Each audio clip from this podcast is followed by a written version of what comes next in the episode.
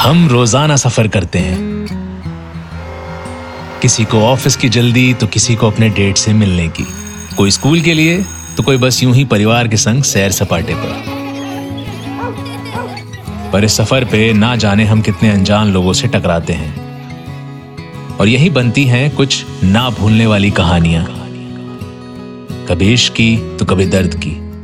और कभी ज़िंदगी भर समेट के रखने वाली यादें। तो आइए सुनते हैं ऐसी ही कुछ कहानियाँ हमारे इस पॉडकास्ट सफरनामा पर सफरनामा